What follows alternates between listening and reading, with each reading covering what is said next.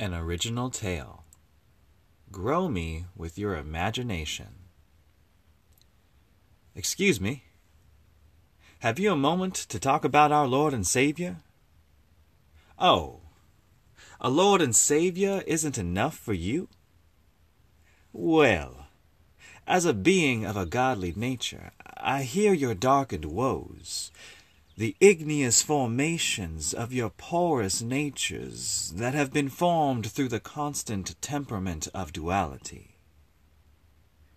So please, my divine brethren, share with me what deeper pleasures that you wish to see in radiant degrees. Weave to me a golden tale, one of fantasy and holy grails. Let loose your manic sails and float your divine current. Teach me of your every scar and how you've earned it. But don't rush to reveal this all in one day. Because then, I dare say, we would have no more play.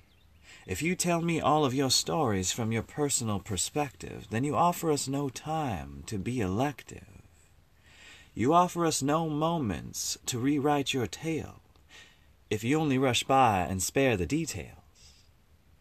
And let's be honest, no good story was written in one sweep.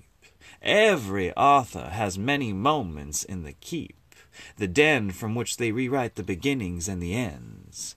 Though, this treasure cove of magical thoughts is found in places beyond the hermit's lodge. All you need is to share your story out loud. Then we can all laugh when you are overly proud and we can choose new words when the first draft feels bland. And sometimes we can burn the script and let it turn to sand. We can take that gray cloud and spread it upon our greener lands, sprinkling it with our hydrating natures, perhaps from our tears, perhaps from our melting emotional glaciers we can sow yellow seeds of the golden breeds that we earned when we were sharing our bluer seasonal turns.